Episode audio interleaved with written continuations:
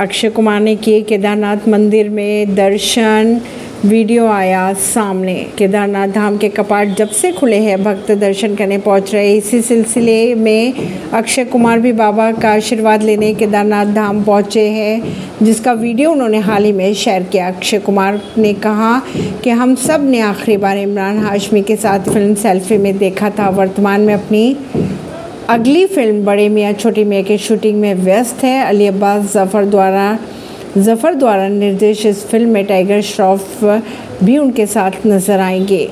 अपनी व्यस्त शूटिंग कार्यक्रम के बीच में अक्षय ने एक ब्रेक लिया और आज के केदारनाथ के लिए रवाना हो गए। ऐसी खबरों को जानने के लिए जुड़े रहिए जनता सरिश्ता पॉडकास्ट से। परवीन नई दिल्ली से।